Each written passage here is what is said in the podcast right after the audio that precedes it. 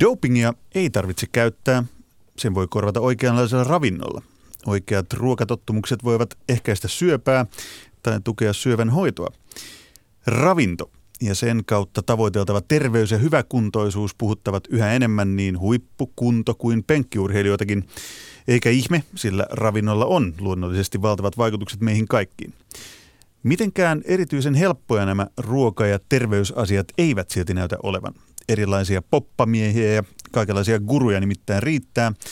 Välillä tuntuu siltä, että kuka tahansa voi halutessaan ilmoittautua ravinto- ja terveysasiantuntijaksi ihan vain noin omakohtaisiin kokemuksiin vedoten. Kuinka taistella huuhaata vastaan ja kuinka löytää oikeaa luotettavaa tietoa kaiken kasvavan sekamelskan keskeltä? Huuhaa vastaa tiede, kuinka käy.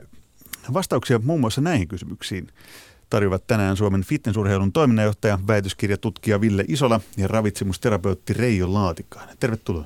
Kiitos. Kiitos kutsusta. Ja tänään kuullaan tietysti myös kirjailija Minna Lindgrenin pakina. Ville Isola, Reijo Laatikainen, te olette molemmat tämänkertaisen aiheen asiantuntijoita, mutta lähestytte aihetta hiukan eri suunnista. Ville niin huippuurheilijan ja Reijo sen kuuluisan tavallisen ihmisen näkökulmasta.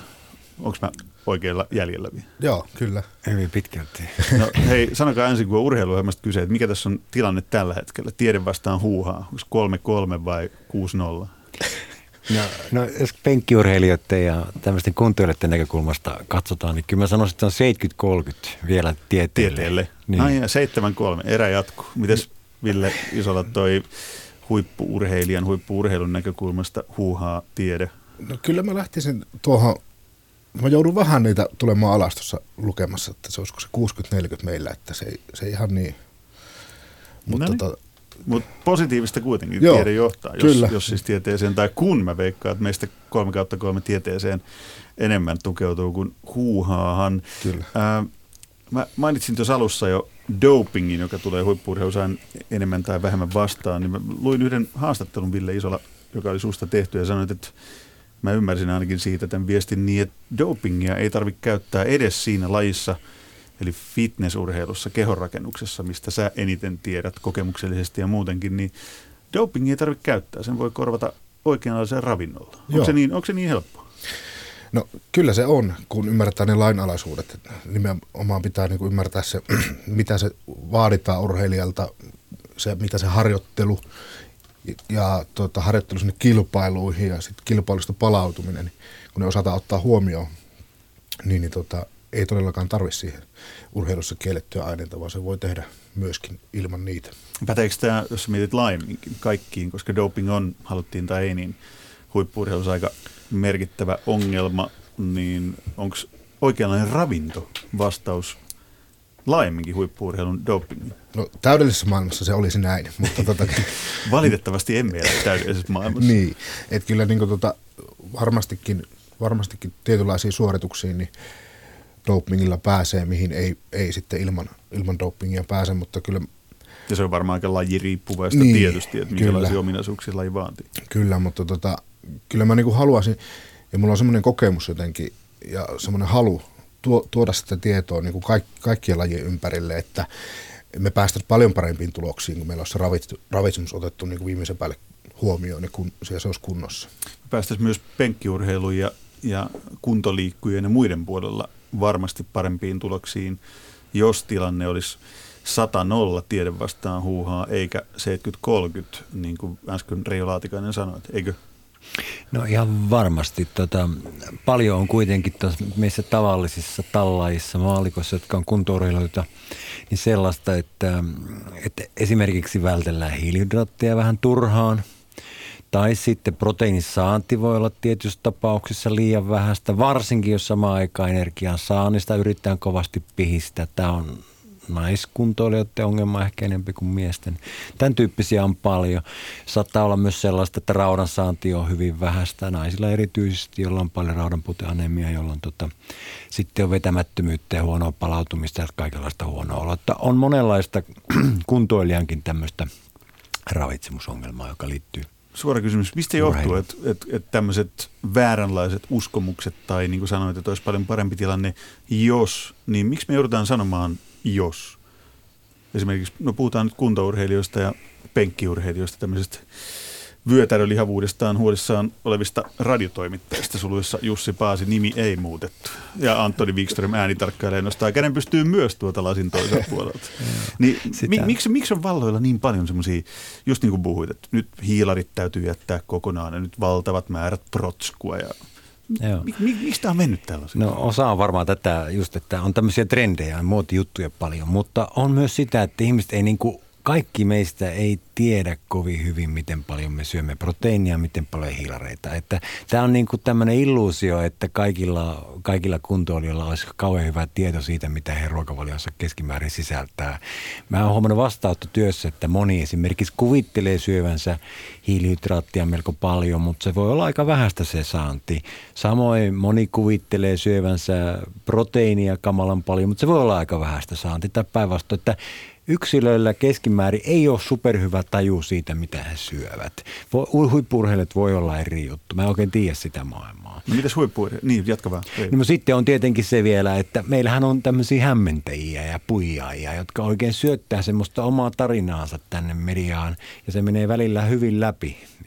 Vaikkapa joku ketogeeninen ruokavalio tai vähän hiilihydraattinen ruokavalio niin kuin yleisenä tämmöisenä niin kuin, elämänohjeena. elämänohjeena tai kraaliin maljana, että sillä kaikki pelastuu. Sehän on väärin, voihan se jollekin sopia, mutta yleisesti ottaa vähän huono neuvo.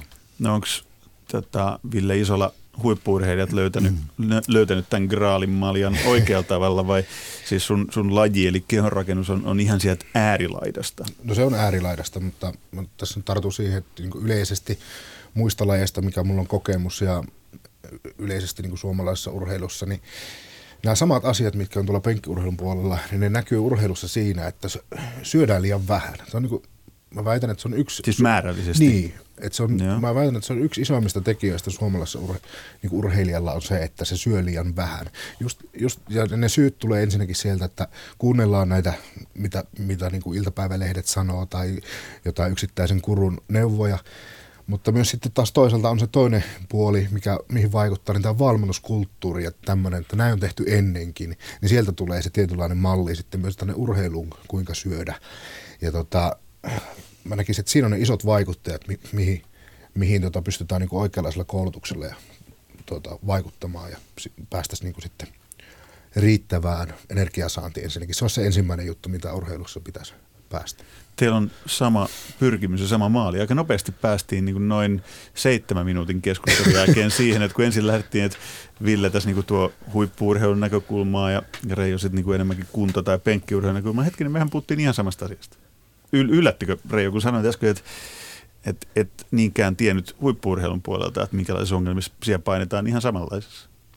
No kyllä, kyllä vähän ehkä yllätti. Toisaalta mä luulen, Ville, että on siellä varmaan myöskin semmoisia nyansseja ehkä enemmän, semmoisia niin kuin, miten mä sanoisin, että varmaan tuossa tuli ne suuret linjat, mutta mm. onko niin, että on sitten myös paljon sellaista, miten mä sanoisin, mikrotaso-ongelmaa, että jakautuu niin pienemmiksi segmentiksi ne ongelmat, joista on vähän vaikeampi ehkä tarttua tai puhua tälleen niin kuin isoina ongelmina. Kyllä, kyllä tietysti just näin, ja sitten ne on hyvin lajiriippuvaisia, että on, niin kuin, on eri lajeissa on erilainen eri kulttuuri, ja sitten kun puhutaan sitten taas niin kuin omasta lajista, fitnessurheilusta, kehonrakennuksesta, niin siellä sitten on taas niin, kuin niin omanlaisensa haasteet. Ei siellä ehkä niinkään se, että syödään liian vähän, mutta siellä on nimenomaan, että siellä sitten saatetaan tota, noudattaa jotain ketogeenistä ruokavaliota tai vastaavaa ja pidetään sitä niin kuin täydellisenä ratkaisuna sille urheilijalle, vaikka se ei todellakaan olekaan, kun puhutaan voimaharjoittelusta, niin silloin pitäisi sitä hiilihydraatteja nimenomaan saada. Niin musta toi yksi kolmen sanan, sanan lause, joka aina kaikuu mielessä, kun ruoka- ja ravintoasioista puhutaan, mikä saa mulla ainakin niin ihokarvat nousemaan pystyyn, on se, miten syödä oikein. Niin te olette varmaan kuullut niin ihan ammattinen puolesta tämän niin lukemattomia kertoja, mutta nyt mun on pakko esittää se kysymys. Tämän kaiken niin kuin alustaksi, että onko semmoista olemassa, että miten syödä oikein. Se kuulostaa vähän siltä. Te tiedätte molemmat, mikä olisi hiilarien ja protskujen oikea suhde, myös huippuurheilun, penkkiurheilun, minkä tahansa näkökulmasta. Niin voiko sellaista sanoa, että joku voisi julistaa, miten syödä oikein? Kyllä mä ainakin sen lööpeissä ja eri medioiden otsikoissa näen aika usein. Syötkö oikein? Ei. Jotain käsi pystyy ei. Mutta voiko syödä oikein? No Ky- kyllä voi syödä oikein, mutta se, tietysti se oikeuden määritelmä on vähän sellainen hankala, että sataprosenttisesti oikein vai silleen niin kuin silleen, että se on oikein suurimmalle osalle henkilöistä. Kun me on, ihmiset ollaan yleensä kuitenkin yksilöitä ja sitten nämä tutkimukset, mihin me pohjataan tämä tieteellinen tieto ja sitä kautta faktat, niin ne on kuitenkin keskiarvoja ryhmien keskiarvoja aina veikkaillaan. Mutta voidaan sanoa, että suurimmalle osalle ihmisistä niin tosiaankin oikein syöminen on aika helppo määritellä kuntoilijalle erityisesti. Ja se on aika pitkälti nykyisen ravitsemussuosituksen mukainen ruokavalio. Että ei siinä ihan kamalasti tarvitse sitä viilata mihinkään suuntaan, suuntaan niin se on oikein. Sitten nämä huuhaa ja poppamiesosasto on onnistunut sekoittamaan tämän pelin kyllä niin, että melko yksinkertaiselta. Sitten ehkä loppujen lopuksi vaikuttava asia on mennyt aika vaikeaksi. Mitä tuosta huuhaasta tai siitä, siitä niin kuin sekoittamisesta, jopa tarkoituksellisesta sellaisesta, en tiedä onko ne tavoitteet tai syyt siellä taustalla sitten taloudellisia vai mitä ne onkaan, niin mitä siitä on seurannut? Mitä siitä pahimmillaan seuraa, että keskustelua johdetaan harhaan, ettei ota tiedettä huomioon, vaan mennään jonkun tietyn muotiruokavalion mukaan. Minkälaisia kokemuksia teillä on, mitä pahimmillaan siitä saattaa seurata? No mitä urhe, urheilun parissa, niin pahimmillaan tietysti se, että mikä, mitä siellä voi tulla, voi, niin kuin tota, loukkaantumisriski voi urheilijalla kasvaa ja yli, ylirasitus, ylikuormitustila on semmoinen hyvin tyypillinen energiavajeessa, kun ollaan, niin, niin, niin tota, tai sitten on yksittäisten ravintoaineiden puutoksia ja s- sitä kautta niin sitten johtaa taas edelleen niin loukkaantumisriskien kasvuun.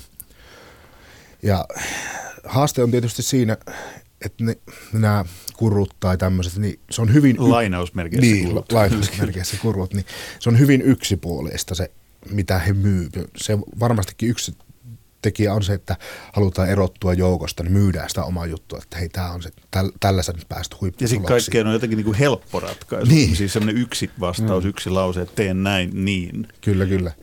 Ja just se, että se perustuu yleensä aina siihen, että hän on itse kokenut, se on hänellä itsellään toiminut ja se on voinutkin toimia, ei siinä mitään. Mutta se, että jos sitä ruvetaan myymään niin kuin usealle, niin se, me tiedetään, niin kuin Reijo toi tuossa esille, että tutkimuksissakin niin ne on niin kuin keskiarvoihin ja näihin perustuu ne tulokset, mutta pitäisi aina ottaa se yksilö huomioon. Ja varsinkin niin kuin urheilussa, kun aikaisemmin kysymys siitä, että voiko syödä oikein, voiko urheilija syödä oikein, niin, niin se vastuu on hyvin pitkälle sillä valmentajalla. Se, että ensinnäkin se valmentajan tieto pitää perustua tutkittuun näyttöön ja sitten se lähtä, ensinnäkin pitää lähteä seuraamaan sitä urheilijan kehittymistä niitä, kohti niitä tavoitteita, mitä ne on sen yhdessä urheilija valmentajan sopineet. Ja sitten sitä seurataan ja mitataan jollain tavalla, että päästäänkö sinne tavoitteisiin. Ja tota, tämä kaikki, kun se ottaa vielä huomioon ne yksilön tarpeet ja sen urheilijan tarpeet ja sen arjen, niin silloin me päästään niin hyviin tuloksiin. Ja silloin me päästään siihen tilanteeseen, että voidaan sanoa, että urheilija syö oikein. Eikö tämä sama tällaisen tavallisen tallaajankin kohdalla? Sä oot ravitsemusterapeutti, Reijo Laatikainen, mm. niin sä oot vähän niin kuin tavallisen Matti Meikäläisen, eli minun Kyllä. valmentaja ravintoasioissa. Ihan samalla tavalla se toimii tavallisella, tavallisella ihmisellä. Eli tota, silloin pitäisi pystyä niin tekemään jonkunnäköinen analyysi, missä ollaan kunkin ihmisen kohdalla siinä ruokavaliossa – ja se onnistuu taitavan haastattelijan ja tietävän haastattelijan toimesta. Ja sitten kun se analyysi on oikein, sen jälkeen luodaan yhdessä tavoitteet, joihin voi sitoutua. Nehän pitää olla semmoisia henkilön omia tavoitteita, ei sen ohjaajan tavoitteita tai neuvojan. Ja sitten niitä kohti vaan toimenpidesuunnitelmalla. Sillä tavalla se menee, mutta kun mä palaan vielä tähän, mitä äsken sanoit, mihin tämä voi johtaa, että tällaista vaihtoehtokurva on niin paljon liikkeellä, niin tota, no sehän voi yksittäisten kansalaisten kohdalta johtaa siihen terveyshuononeen. Siis vaikkapa kolesteroliarvot nousee älyttömän korkealle. Se ei pitkässä juoksussa ole hyvä, vaikka sitten e, olisikin vaikka tullut lihasta vähän lisää ja, ja olisi taas joku kuupperitulos parantunut tai jotain vastaavaa. Että jos vaikka kaksinkertaistuu huonolla ruokavalinnolla kolesterol, niin se ei vuosikymmen saatossa ole hyvä.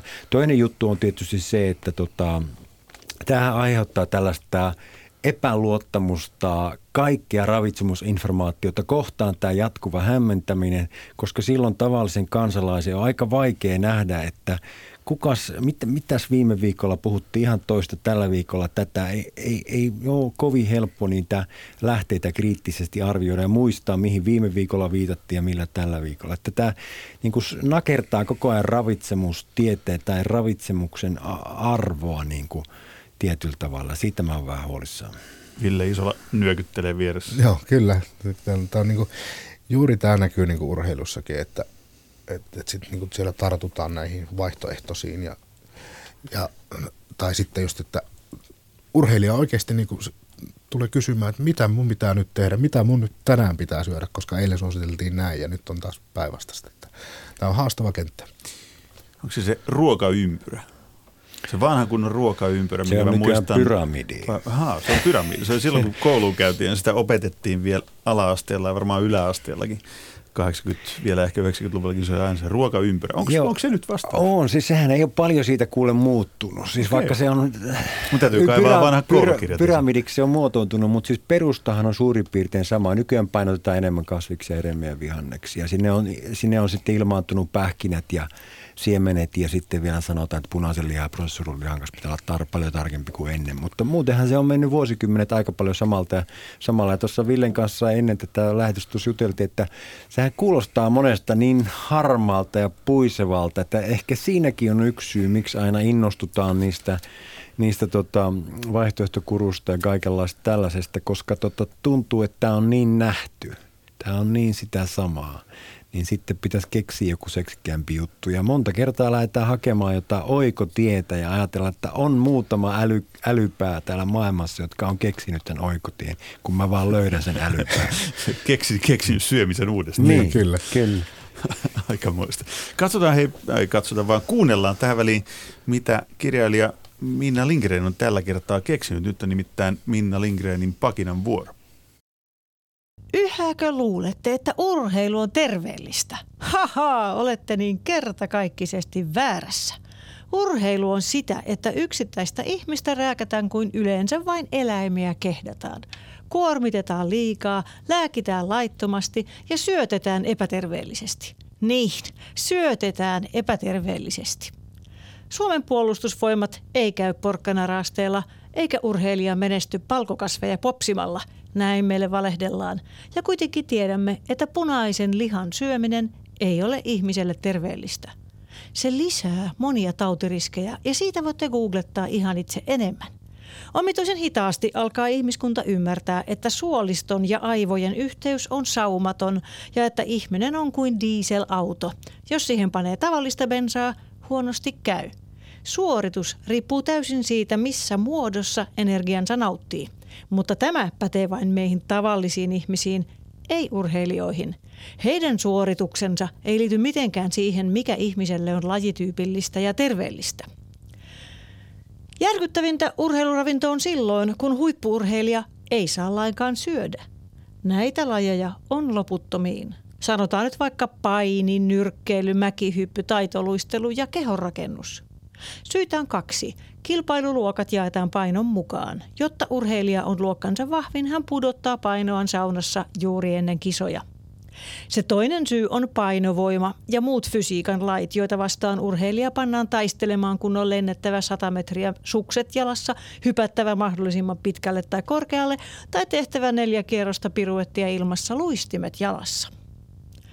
Toivon hartaasti, että eläintensuojeluyhdistykset kohdistaisivat katseensa urheilijoihin. Heidän kohtelunsa on paljon huonompaa kuin monien tuotantoeläinten. Palkinnoksi lyhyestä rääkkiurastaan he eivät edes saa kivutonta kuolemaa, kuten eläimet, vaan parhaimmillaan ruman jalometallisen esineen ja loppuelämän sairaudet. Näin pakinoi kirjailija Minna Lindgren, Reijo Laatikainen, Ville Isola. Minkälaisia ajatuksia heräsi?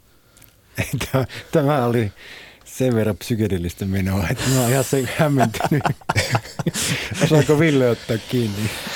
Joo, tota, siellä niinku semmoisia tuttuja, sanotaanko tuttuja väittämiä tai asioita, mitä niinku törmää oikeasti. Mitä, mitä ne oli? Niin, no se, että urheilu ei todellakaan ole terveellistä ja, tai että huippuurheilu. Niin, niin, huippuurheilu ja sitten tämä niin viittaus paino, painulokkalajeihin, että siellä ei syödä mitään Niin, niin tota, tämä on valitettavaa, että se on tietyllä tapaa, se on jossain lajissa se on totta, ja sitten jossain lajissa ollaan menty onneksi parempaan suuntaan. Mutta että. No avaa ensin sun laji, fitnessurheilu, kehonrakennus. Mikä siellä on nyt tilanne? Onko se, onko se noin, noin hurjaa kuin mitä pakinan keinoin sitä Minna tässä ilmoille laukoo? No ensinnäkin mä haluan sanoa tähän, että ylipäätään tästä kysymys, että onko, onko huippuurheilu terveellistä, niin ei ole. Ja ei, ei se niin pidäkään olla. Että pitää ymmärtää, että huippuurheilussa tehdään tulosta. Ja se, se on se, mihin urheilija lähtee. Että ei ole, ja niin kuin lähtökohtaisesti niin kuin urheilija harjoittelee niin suuria määriä, että sillä loukkaantumisriski on itsessään kasvaa sen harjoittelun myötä, niin ei se ole terveyttä edistävää liikuntaa. Että on eri asia sitten harrastaa jotain lajia tai olla kuntoliikkujana, ja sehän on terveyttä edistävää ja toimintakykyä mm. edistävää, mutta tämä on niin kuin hyvä aina erottaa. Ja mitä tulee mun lajiin, niin multa usein kysytään, että pitäisikö meidän kaikkien näyttää tuolta, niin kuin ne näyttää ne kilpailijat siellä lavalla. Niin mä sanon, että ei missään nimessä pidä sekoittaa nyt huippuurheilua kauneusihanteisiin. Että ne on ihan täysin eri asia. Ja, että, ja mitä siihen tilanteeseen omasta leista voi sanoa, niin se, se tilanne paranee onneksi koko ajan ja se niin kuin tieto lisääntyy ja Suomessa varsinkin niin ollaan hyvin pitkällä siinä, että – ei, se ei ole todellakaan näännyttämistä, vaan monet on ihmeissään, miten, näin paljon, miten mä joudun näin paljon syömään vaikka mun dietille. Kyllä, kyllä. Järkevää urheiluravinto on silloin, kun huippurheilija ei saa lainkaan syödä näin. Siis Minna Lindgren toteaa pakinassa aina näitä lajeja, kun hän, kuten hän kertoo, niin on kyllä aika paljon. Tässäkin, kyllä. tässäkin ohjelmassa on monta kertaa puitu näiden lainausmerkeissä painolajien siis ongelmia siinä, että kun pitää olla tietyn painoinen, pitää laihduttaa. Ää, miltä se niin kuulostaa jälleen kerran sen lainausmerkeissä tavallisen ihmisen näkökulmasta, Reijo Laatikko? Yleensä tuo laihduttuminen vai mikä no, kulma no se, no se, että kun haetaan, haetaan niin tämmöistä rajua vaikka painon pudotusta niin kuin esimerkiksi kehonrakennuslajina, hmm. niin, niin mä huomaan, että nykyään se vähän mitä kuntosalillakin käy, niin huomaan, että aika, aika paljon sit ehkä imitoidaan jo sitä, mitä tehdään huippuurheilussa, niin se tuodaan kuntoliikuntaankin. Onko mä, hako teillä, onko teillä samanlaisia havaintoja, tai että haetaan mallia sieltä, ja silloin tullaan siihen, että ne keinot alkaa myös ravinnon suhteen olemaan aika niin kuin ekstreme-osastoa. No varmaan tuommoistakin ongelmaa kyllä on, mutta itse en tunnista sitä, että se olisi niin kuin semmoista päällekkäypää tai läpitunkevaa, että se olisi niin kuin kauhean suuri ongelma vielä kuntoliikunnassa. Saattaa olla, että liikun väärillä kuntosaleilla ja lenkkipoluilla, en, en tiedä. Tai siis liikut oikeilla kuntosaleilla. niin, niin, niin, niin, nimenomaan. Ja tota, sitten vastaanottotyötä kun katson, niin tietysti mulle tulee lääkärin lähetteillä ja potilaat netistä kaivaa nimen että aika vähän on sitä, että niin syötäisiin liian vähän ja oltaisiin niin hirvittävän kunnianhimoisilla liikuntatavoitteilla ja sitten samalla syötäisiin vähän, niin se harvemmin on täällä, täällä tota, minun, minun potilasaineistossa tai siinä henkilöissä, joita mä kohtaan, niin iso ongelma. Mutta sitä myös on jonkun verran, mutta sanoisin nyt 820, että suuremmalla osalla on kuitenkin vielä se, että se on liian rento se syöminen ja liian paljon syödään ja se enemmän se painohallinta on siinä sitten hiljaa paino hiipuminen ylöspäin on se isompi ongelma. Dietit, joista on puhuttu Yksi, joka mainittiin äsken, oli se ketogeeninen dietti, joka tuntuu olevan jonkunlainen, jonkunlainen tämmöinen muoti-ilmiö edelleen nopeasti, kun Minna Lindgrenkin kehotti tuossa googlaamaan pakinassaan, googlaamaan vähän kylläkin muuta, mutta kun mä googlasin ketogeenisen ruokavalion, niin sanotaanko, että aika monta sivua tulee – jossa kerrotaan ja esitellään, että näin aloita, tämä on tämä. Niin avataan nyt vähän, avatkaa mulle, että mikä tämä on tämä kuuluisa ketogeeninen ruokavalio, jota nyt niin kuin Ketogeeninen ruokavalio, siis sehän on vanha kunnon karppaus, kireä karppaus. No niin, se karppa- karppauksen mä tiesin. Karppausta ei saa sanoa enää ääneen, kun se on kulunut loppuun. Tämä on keksitty uudestaan siis Tämä on taas. keksitty uudestaan. Eli siis niin kuin rasvaa ja lihaa rasvaa ja, ja proteiinia. Kyllä, kyllä. Ja tota, tosiaan hiilihydraatit viedään niin alas, että syntyy niitä ketoaineita kropassa proteiinista ja jossain määrin rasvoista, kun ei hiilihydraatteja ole riittävästi aivojen tarpeeseen. Ja joillekin se on aika hyvä pitämään nälän poissa, se laihduttaa kyllä.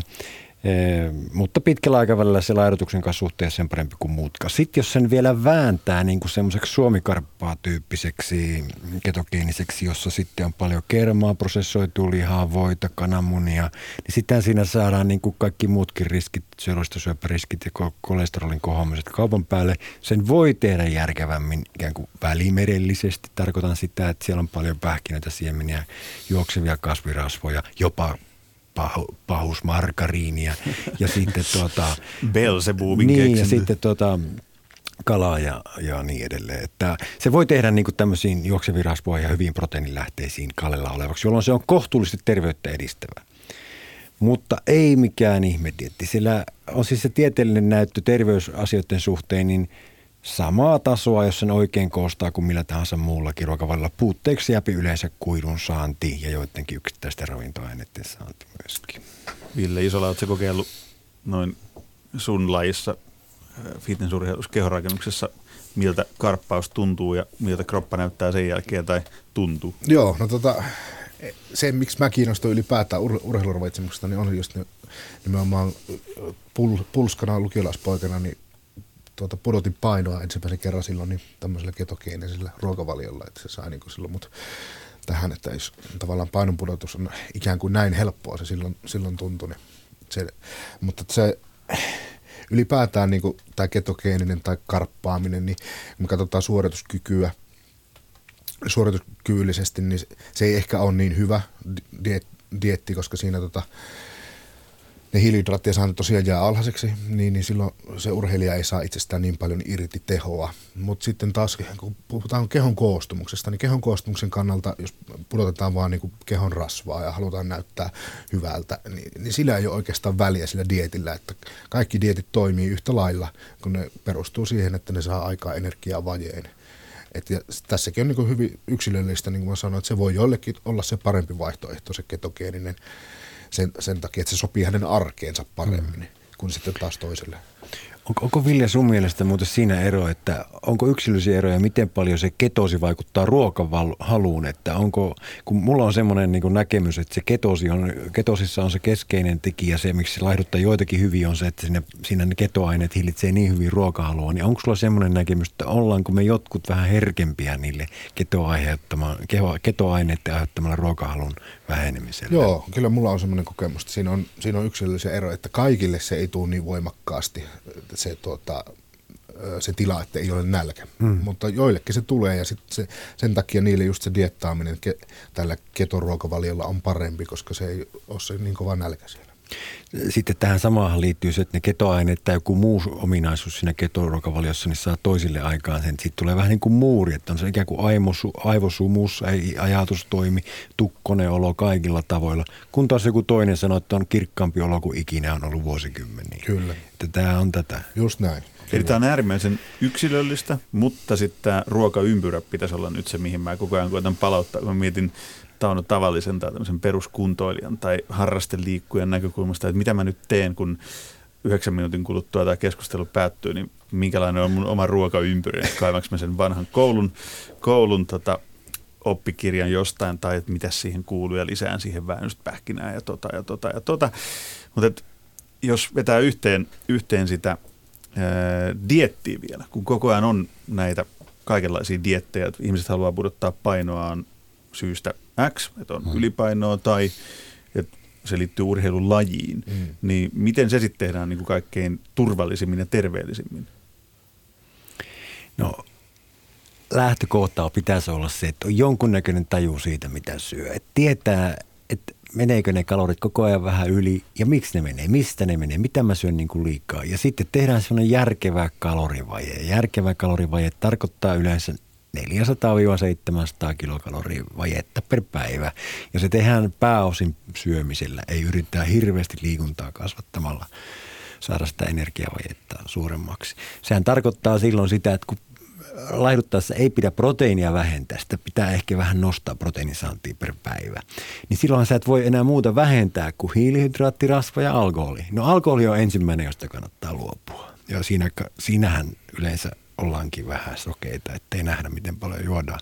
Että se olisi se helpoin. No sitten joko hiilihydraatista rasvasta, minun mielestä molemmista mieluummin. Mutta vaihtoehtoja jos ei halua tälleen tasasta tiputusta molemmista, niin voi tietysti kääntää sen kumpaan suuntaan tahansa. Mites sitten? Mutta anteeksi, mutta jos haluaa paljon liikkua, niin hiilihydraatista ei ehkä ihan mahdottomasti, koska se vie tehot teholiikunnasta.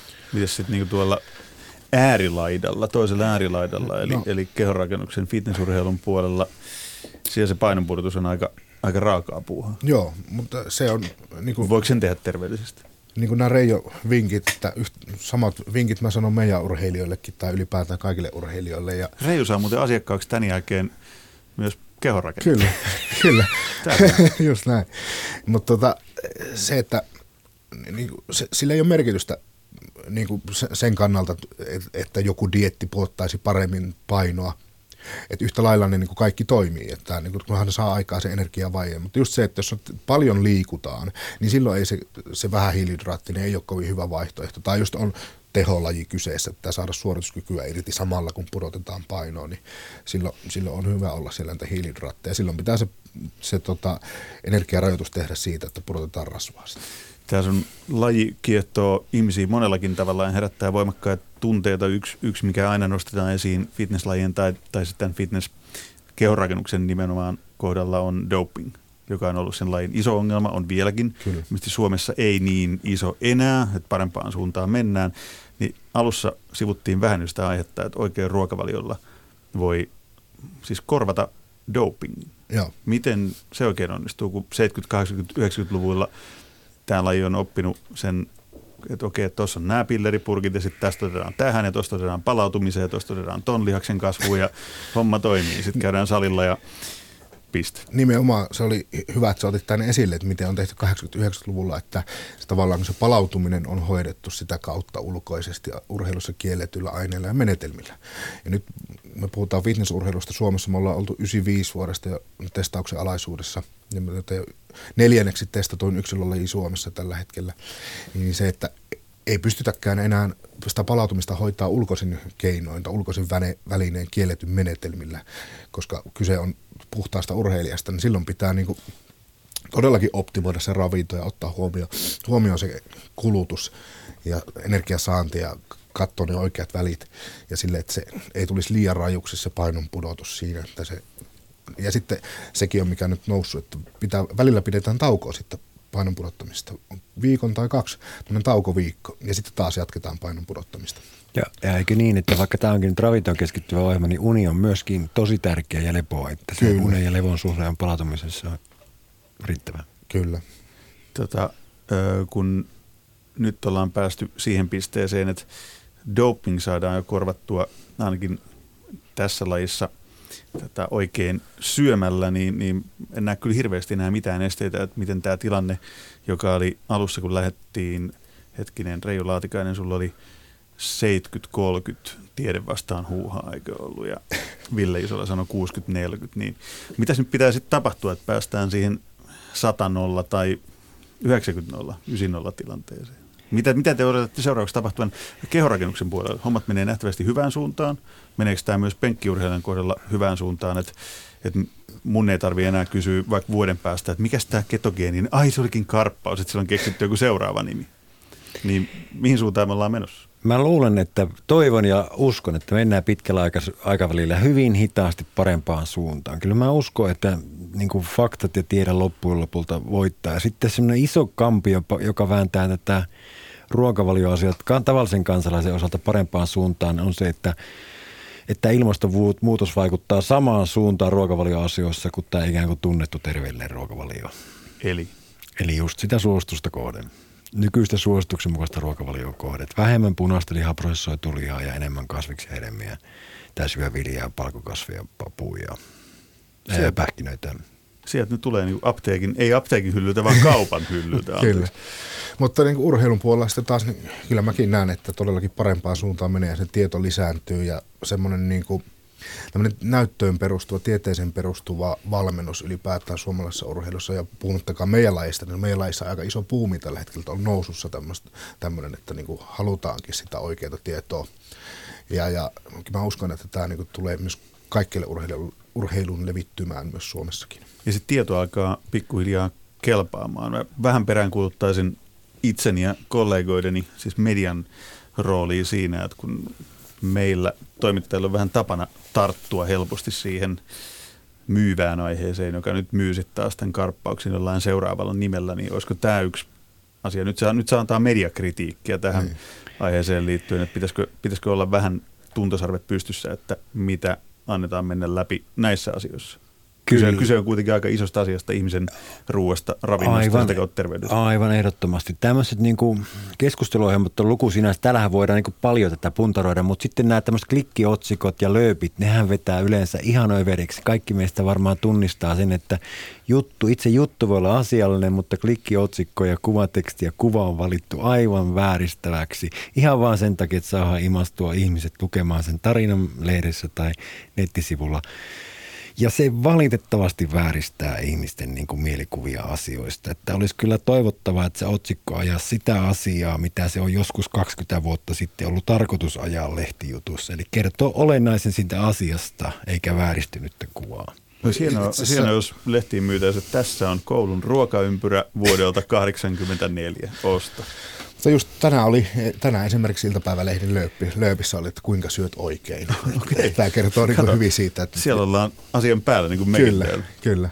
Se kertoo siis siitä, että edelleen... Koko ajan tulee sitä tietoa ja se, tämä on niin kuin haaste sitten sille yksittäiselle, oli sitten urheilija tai penkkiurheilija tai kuntoilija, niin oikeasti tunnistaa, että mikä on oikein, oikein syömistä ja mikä on väärin syömistä. Musta tuntuu, että mä olen pikkuhiljaa nyt tunnistamaan taas paremmin, että mikä on oikein ja mikä on väärin syömistä. Tästä olisi voinut puhua pidempäänkin, mutta nyt alkaa tulee nälkä, kun keskustellaan ruoasta niin paljon. Tuleeko teille? Ei, Tää on vähän ammattilaisia, te puhutte koko ajan ruoasta ja joo, joo, joo, mulla on koko ajan päivä, päivä nälkä, koska asiakkaat puhutaan kahdeksan tuntia päivässä. Ruoasta. Ruoasta, just. Ehkä me mennään silti haukkaamaan jotain pientä. Reijo Laatikainen, Ville Isola, kiitos oikein paljon herkullisesta keskustelusta.